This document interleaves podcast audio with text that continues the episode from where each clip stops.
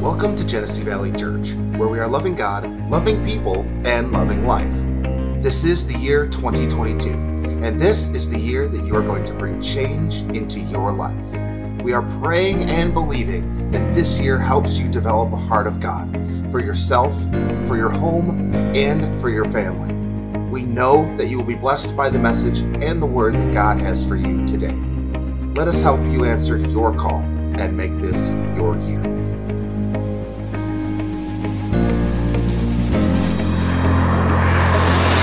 This is the year that I pursue God passionately.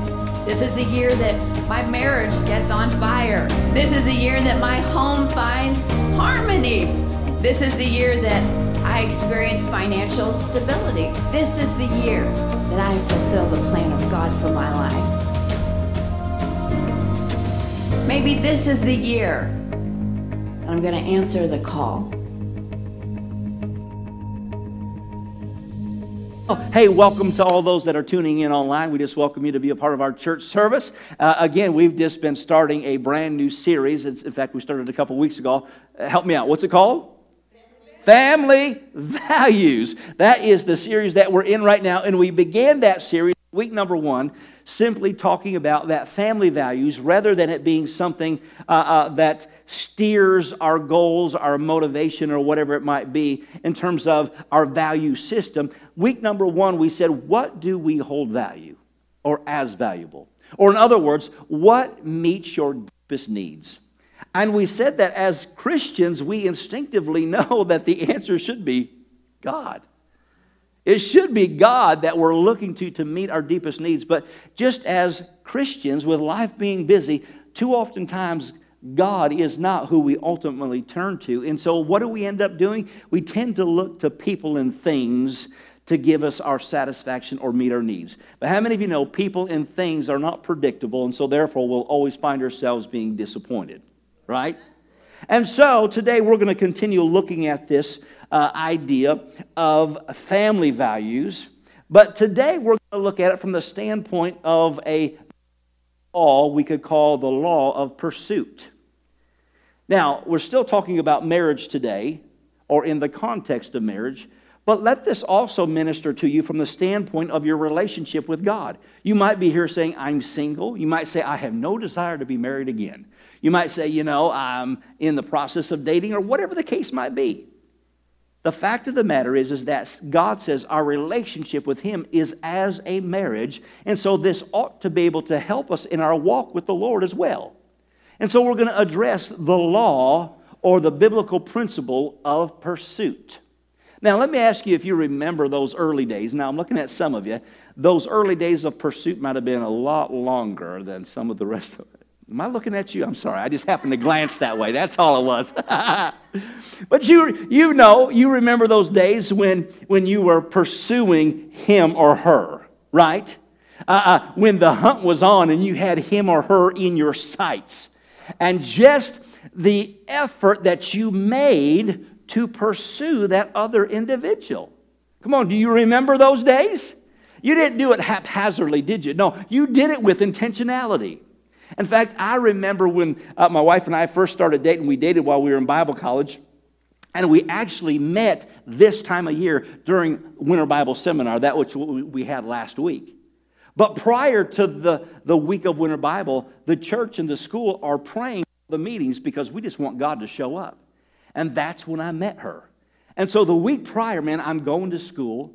I've got my obligations there at the ministry, plus I'm dating her, plus we have midweek prayer every day praying for the meeting. And so when you're doing all these things, yet you're trying to have time with the girl, you're running thin on time. And then you got to be back to school 7:30 the next morning.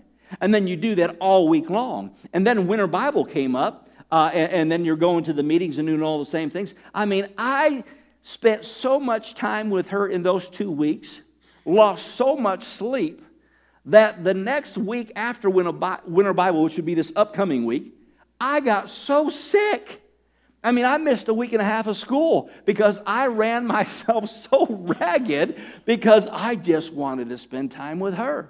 Who needs sleep? Girl, woo-hoo, right? She likes me. And so you just prioritized your time revolving around that person. So does anybody remember those days? Well, let me ask you this. When you think back to those days, was the pursuit worth it? Sure it was. It was worth it. And you might have lost sight of what it was worth, but if you're still with that person today, it is still worth the pursuit. He or she is still worth it. If it was worth it back then, it's still worth it today. But we just got to get some things prioritized. Amen. And begin to learn how to pursue one another again. Now, once again, if you've lived life any length of time, if you've been married for any length of time, how many of you know that we said that marriage takes work, right? And I know there's times where people say, you know, well, it's been 35 years. What's the use in starting over? Just tough it out till Jesus comes, right? Or maybe, you know, you think, dear God, I made a mistake. But listen, however you might have felt or feel now, there is still the opportunity for you to begin a passionate desire of pursuing that person again. How many of you know that you can have a desire to passionately pursue God? It's not just a religious thing. You can have a passion to know and fellowship with Him. And so, to share the principle of pursuit, I want to go back to what we talked about last week, and it's found here in Genesis chapter 2. In Genesis chapter 2, starting in verse 24 and verse 25, and it's interesting because you realize that God don't have to say a whole lot or make it complicated. Really, His principles are simple. Now, simple doesn't always mean easy. You understand the difference, right? How many of you know faith is simple, but it's not always easy? Why? Because we got this natural man that we have to contend with. But here's what he says in Genesis chapter 2. He says, "Therefore a man shall leave his father and his mother and be joined to his wife, and they shall become one flesh. And they were both naked, and the man and his wife, and they were not ashamed." So notice what it says here. It says that the husband and wife left mom and dad. Mom and dad used to be the most prioritized natural relationship, but now this husband or wife has now become my priority. But the word, in fact, I think it's the King James that says, leave and cleave to your spouse. Now, I don't know if you think of the word cleaver when you think of cleave, you know, like cut something.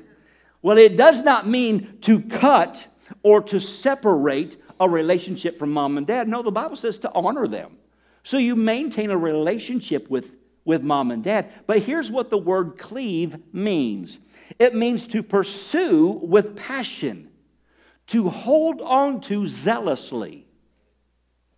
To cleave to your husband or wife means to pursue passionately and hold on to zealously. So if you're going to pursue somebody, those early days, again, just let your mind drift back there. Those early days when you pursued them passionately or held on to them zealously, even though it might have been a little bit easier because there was the emotions involved, you do understand that it still took work. To pursue that person passionately, it's going to take work. To hold on to them, it's going to take work. And once again, this is where it bursts the bubble of so many people because, again, they think, well, dear God, if it's love, it shouldn't have to be this much work. That's a lie from the pit of hell. If it's going to be love, and if it's going to be true love and a marriage worth holding on to, it's going to take work. And it's going to take a lot of work. And it's going to take work again. And then next week and next month and next year, it's going to take work. But obviously, the more intentional that we are in working, we get into a habit and a discipline of this becomes normal. We're just going to work at this marriage and this relationship. Amen? Now, let me ask you this. Have you ever noticed that it's easy to take that person or again, we said concerning God, our relationship with Him. Have you ever noticed that it's easy to take that other person or God for granted? It is. They've been around. They've put up with my stuff. You know, I treated them bad, talked bad. They still came back around, you know. So it's easy to take them for granted. And to take that person, or God for that matter, for granted, it doesn't take any work at all. It is just part of our human nature. So in other words, once again, it's going to require work. We must work at our relationships. So, I want you just to answer this question. You don't have to answer it out loud. I said that again, it breaks the misconception that marriage and relationships aren't going to take any effort. Answer this question. Do you resent having to work at your marriage? Have you gotten to the place where you just resent having to work? Doggone it. And I don't say that to bring any kind of condemnation, because we can just kind of get into that mode of like, I'm just tired of working. Why do I have to work? I don't want to work at this anymore. But if we get to that place where we found that we resent having to work at our marriages, our relationships, then we violated that law of pursuit. Because God says to pursue passionately, to hold on to zealously. Amen? We think, well, if it's a good marriage, it will just work. But how many of you understand that if you got a marriage that's just kind of mediocre, you don't have to settle with that. Mediocre can be good. Just takes a little more work. And you might say your marriage is good, but it don't have to just stop with good. It can be great. Amen?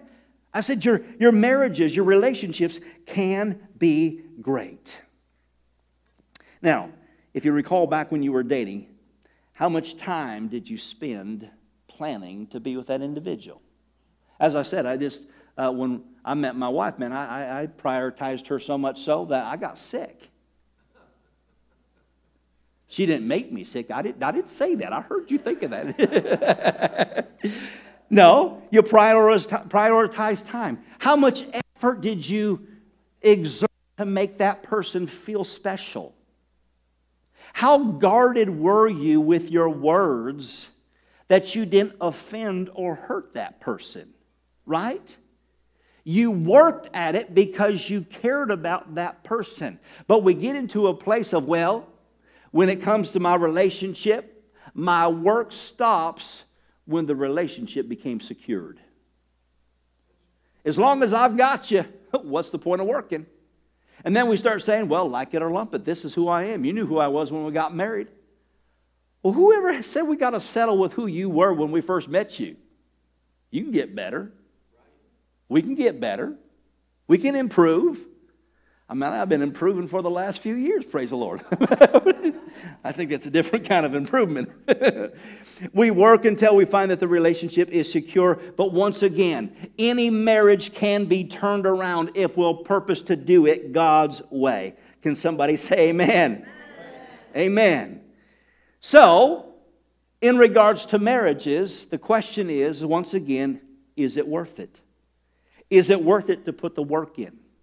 And oftentimes, now again, I realize that we live in a culture where divorce is 52%. People get remarried, and that's a fact of life. But the statistics show that remarrying does not solve the problem. There are second, third marriages that actually work, and we understand that.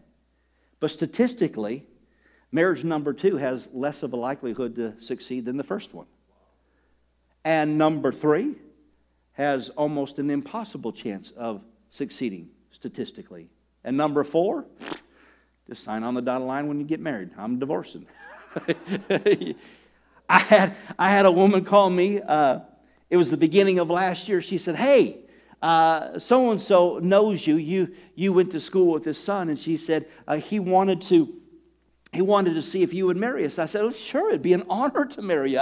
I said, but one thing I do, as I said, I always do marriage counseling.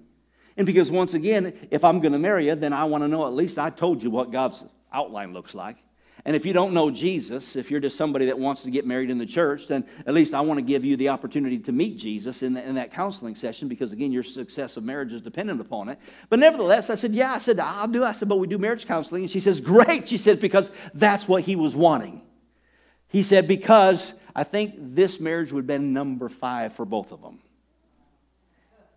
And so she says, he wants to know in meeting with us if you think that our marriage will work this time, because he don't want to go through another marriage again and it not work. And I'm thinking to myself, there's a common denominator in all your marriages that you've lost, and that denominator is you. And so you both are getting in the marriage together and has not been successful. So again, statistically speaking, you ain't going to work. You know what I mean? I didn't say that, but I'm thinking it.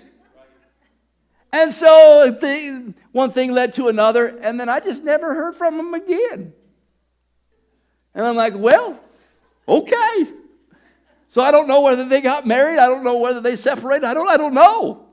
But do you realize just marrying somebody new don't solve the problem? Because the effort and the work that you put in the first place is the work that you got to carry out through your whole marriage. Are we going to pursue them with passion? Are we going to hold on to them zealously to say, I desire you, I want you? Amen. It takes work. Somebody say it with me. It takes work. Have you noticed that your relationship with God is just so easy? Oh man, I tell you what, we're just on fire for Jesus, aren't we?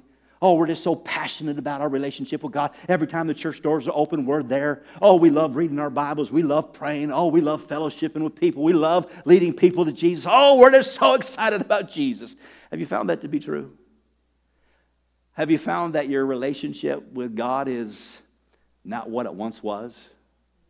Have you ever noticed that you kind of lost that loving feeling over time? It's not as fresh and exciting as it was maybe when you first received Christ into your life. Why is that? I mean, God on the other end of the relationship is perfect. So why is it so difficult when it comes to our relationship with God? Because we are the common denominator. And it takes work. If you want to relationship with God that is just so ablaze and on fire for Jesus, you've got to cultivate that relationship. Again, part of that process, he says, church helps in that. Well, again, we find that that's just part of it. It takes work. Come on, say it with me again. It takes work. It takes work. Amen. Am I depressing you or am I encouraging you? But it's worth it. We're talking about the law of pursuit. He or she is worth it. So when it comes to our relationship with people, when it comes to our relationship with God, if you found that, man, I've lost that love and feeling, I feel like I'm resenting having to work for it, or it just shouldn't be this hard. Listen, you can renew your relationship with one another. You can renew your relationship with God. There's just some steps that we need to take. So I'm going to give you 3 steps of renewing your relationship with God, renewing your relationship with one another in your marriages. And for that matter, this is applicable to every relationship: children, family, friends. I want to bring your attention to Revelation chapter 2, starting in verse 5. It says this, it says in verse 5, it says, "Remember therefore from where you have fallen, repent and do the first works, or else I will come to you quickly and remove your lampstand from its place, unless you repent. Remember where you have fallen." Notice what Jesus says in this scripture. There's 3 things that we see here in this scripture. But first of all, notice what he says. He says, remember where you have fallen. He says, remember where you stopped working the relationship and broke the law of priority. And if you'll also notice Jesus did not say, work up emotions. Stir up the good feelings in the scenario of your relationship. He says, remember where you have fallen and stir up the first works. So what is he saying? He says, remember that you've stopped working what you once worked. Once again, did your marriage relationship take work when you first got together? When you were dating, but you didn't mind it. He says, remember that.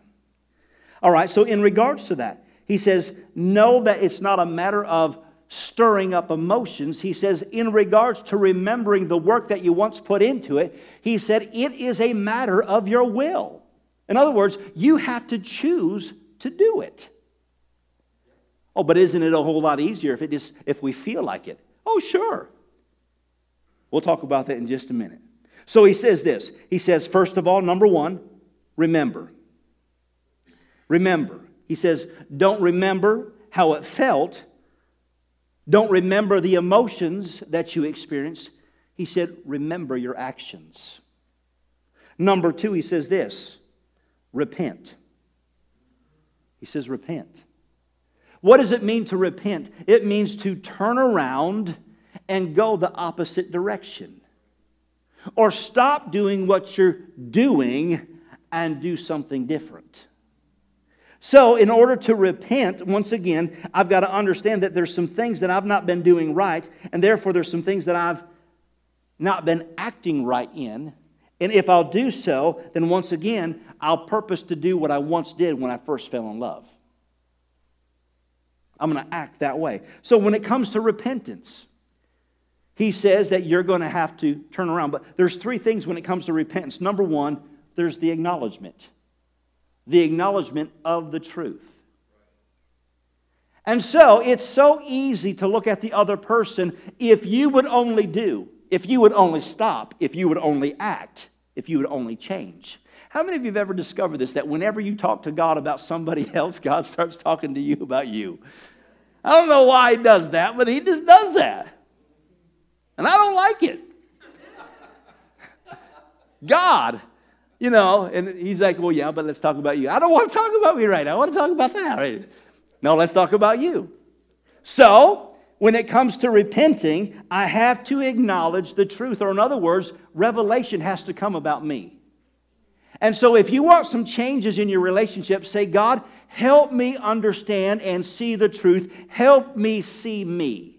You've got to be willing to ask those questions. God, help me become the better person, or a better person. Number two, when it comes to repentance, once I have seen the truth, I have to admit where I was wrong. I have to admit where I was wrong. What does that mean? Well, if you recall over in 1 John, the Bible says that when it comes to repentance, there's a confession that comes. So what does that mean? There's times that you just might have to admit or say to somebody, I'm sorry. I didn't act right. You know, we were with our in-laws this past week when we were in Oklahoma. Thankfully, we got somebody to stay with when we're there. And I made a statement, and I just didn't think anything of it when I made the statement. But then afterwards, the statement just gnawed on me. It's just something I didn't need to say, kind of like a gossipy thing. And it just gnawed on me all night long. And I woke up this morning and it was gnawing on me. I'm like, okay, God, I got to go preach. So I sent my relatives a little text message and said, hey, just wanted to say I'm sorry. I said something yesterday and I shouldn't have said it. I was wrong. Please forgive me. And they said, all's forgiven. No worries. Well, why? Because I had to get that right. God was working on my heart, right? And so when we're saying, okay, God, you've revealed some things in my life, I've got to be willing to say I'm sorry or say that I was wrong. Number three, in regards to repentance, again, I've got to be willing to adjust the direction. What did we say? When it comes to repentance, I've got to change my actions. So therefore, if I'm repenting or I'm sorrowful, that means that what I've been currently doing isn't working, and therefore I've got to acknowledge the error in my ways and choose to be different, act different, talk different. And sometimes it takes work. Amen? All right, so we said there's three things to renewing our relationships. Number one, remember. Number two, repent. And number three, he said, do the works or the deeds that you did at first. And once again, I want to emphasize this, that Jesus did not require emotions in this activity. Because we could say, I don't feel like it. I don't want to be nice. I don't want to be cuddly. I don't want to be touchy-feely. I don't want to do that. But if I'm going to act in love, I'm talking about the actions. Amen? Act the way that I did at first. You know, I don't know if you're like I am, but there's a lot of talk and chatter that goes on in your head sometimes. And so when you're purposing to act right and do right, we have to stop listening to the unhealthy emotions that have been driven or been driving and getting into the place of unhealth. Amen? Because the devil will accommodate you with all the criticism and negativity about your spouse, about your children, about your family, about your church. So what about the people that don't know Jesus? He's already got them. He don't care about them. But he cares about your marriage. And when I say cares about it, I mean he's looking to steal, kill, and destroy. Because you're an example. And so why do you think you struggle more than most at times? Because the devil's trying to destroy your marriage. You're the example to your children. So he wants to destroy the example. Right? It takes work. As I said, it doesn't, Jesus didn't say stir up the emotions. He says stir up the acts.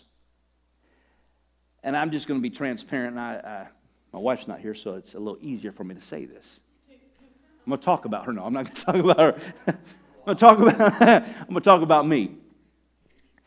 But I've noticed, just in these last few months, you know, you have kids and you know, you get busy with the kids, and then you're coming and you're going and you're saying hi, passing in the wind and all that kind of thing. And then just it seems like in the last few months, you know, my wife and I, you know, we've not intentionally said this to one another, but, you know, she's come around and been more huggy, you know, just, you know, giving me a hug or just, you know, me to her. And you're doing it in front of the kids. But, you know, when you get busy with life and with kids and are passing in the directions of life, and you stop doing the things that you once did, when you start doing them again, it feels weird. I'm just being honest. You know, before, you know, you just hug on each other, love on each other, kiss on each other. And now it's just like, it's just weird. Well, why? Because you got out of the habit of it. Not that you don't enjoy it, not that you don't want to, you just stopped doing the work. Is it okay if I talk about me? I'll leave you all alone. It takes work. Somebody say it takes work. All right. So once again, if we stop acting, we'll find that the feelings will disappear. But if you'll purpose to act, the feelings will come back. If you'll begin to assign a value and a worth that what once you pursued was worth it, it's worth pursuing again. Amen. Let me just share this scripture with you over in 1 Corinthians chapter 2, verse 5. How many of you know that when it comes to your relationships, you need to exercise faith? I said it takes faith. It takes faith to do it God's way when you want to do it in the flesh. It takes faith to shut your mouth when you want to let him have it. It takes faith when you want to throw a tantrum and you just got to go to the other room. Right? Notice what it says here in 1 Corinthians chapter 2, verse 5. That your faith should not be in the wisdom of men. Let's stop there for a moment. Did you ever realize that when you're in the battle of discontentment, you can find some friends that will lead you in the wrong direction, speak into your life and say, well, you ought not take that. Well, I'll tell you what you should do. Well, I'll tell you what, you ought to make them jealous. So do this and do that and give you bad advice. And it seems like sound wisdom because of the emotion of the moment. But it says this. It says that your faith should not be in the wisdom of men, but in the power of God. Amen. What power of God is he talking about? He's talking about the resurrection power that raised Christ from the dead. How many of you know if it can raise Jesus from the dead, it can resurrect relationships that have been estranged, whether it's family, friends, a marriage. The power of God can work in your life. Amen. So does that mean everything's going to be all fun and hunky-dory? And no, you're going to fight. You're going to have some times where you're fine. There's going to be times that you're going to be emotionally vulnerable again. Oh, that's fun, isn't it? Just put my feelings out on there for you to stomp on them again, yeah. No, you're going to have to be emotionally vulnerable again. You're going to have to obey the Word of God and do it God's way. And once you do that, you're going to begin to lay the foundation once again. Amen? And let me close with this verse. Why don't we all stand as we close? Our marriages can become stronger than they ever were before. Proverbs chapter 14, verse 23 says, "In all labor there is profit, but idle chatter leads only to poverty." That first line says, labor or work leads to profit. So what's God saying? If you put the work in, you can have the marriage you want. Amen? God's turning some things. Again, this is a new day. Whatever choice you're making, whatever lies ahead of you, how many of you know that you can have a marriage designed by heaven? Amen? Praise the Lord. With every head bowed and every eye closed, I'm going to pray over our marriages here in just a moment. But remember I said this, that when it comes to our relationship with God, we can take it for granted. When it comes to a relationship with God, we can think, well, just because I go to church, it must mean that I'm a Christian or I'm okay with God. How many of you know that if you sit in the middle of your garage, it doesn't make you a car? Just coming to church don't make you a Christian. And so maybe you're here this morning and you've never made Jesus the Lord of your life. You've come to church. You've taken the step. But maybe there's been something that's just kind of held you back. Maybe you thought, well, it's just too much work to be one of those Christians. When I talk about work, it's good work. It's worth the work. It's worth the pursuit. Or maybe you're here today and you're like, you know what? I've just lost my priority. I've lost my joy. And I so desire to have the joy of walking with Jesus once again. I want to repent. I want to just make that turn and come back to stirring up my relationship with Him. If you're here this morning and you've never received Jesus and would like to, when I count to three, I want you to raise your hand. If you're here today once again and you say, that's me, I want to just renew my commitment to Jesus. Nobody's going to look around. Nobody's judging you.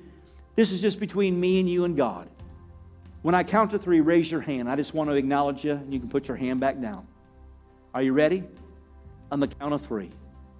1, 2, 3. That's you. Raise your hand. I see those hands. 1, 2, 3. You can put them back down. 4, 5. Thank you. Amen. 6. I see that other hand. Amen. Praise the Lord. Come on, we're talking about marriage today. And 6 people say, I want to have a relationship with God like I've never known it to be. Isn't that awesome? Praise the Lord. If you're watching online and you're saying, hey, that's me, don't forget about me, I want you to pray this prayer with us and then contact us on the ministry and we'll send you some information in your walk with God. Amen? Let's pray this together, everybody. Dear Heavenly Father, thank you for sending Jesus.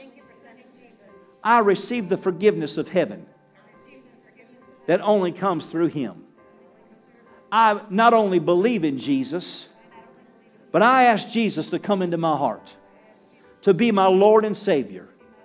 From this day forward, help me have the relationship with You that You desire to have with me. In Jesus' name, amen. Amen. How simple is that? In fact, all of you are able to pray that and you didn't even raise your hand, some of you. Amen. Isn't that cool? Hey, listen, if you've received Christ today, if you've received Christ and you're online and you would like some information just to help you in your walk with God, we have a I Believe pack down at the Connect spot. That's just to help you in this journey. Listen, we're here for you. We love you. We want to grow with you and put the work in together with you. Amen? Let's have a relationship with God and with each other and our spouses like we've always wanted to have. Amen?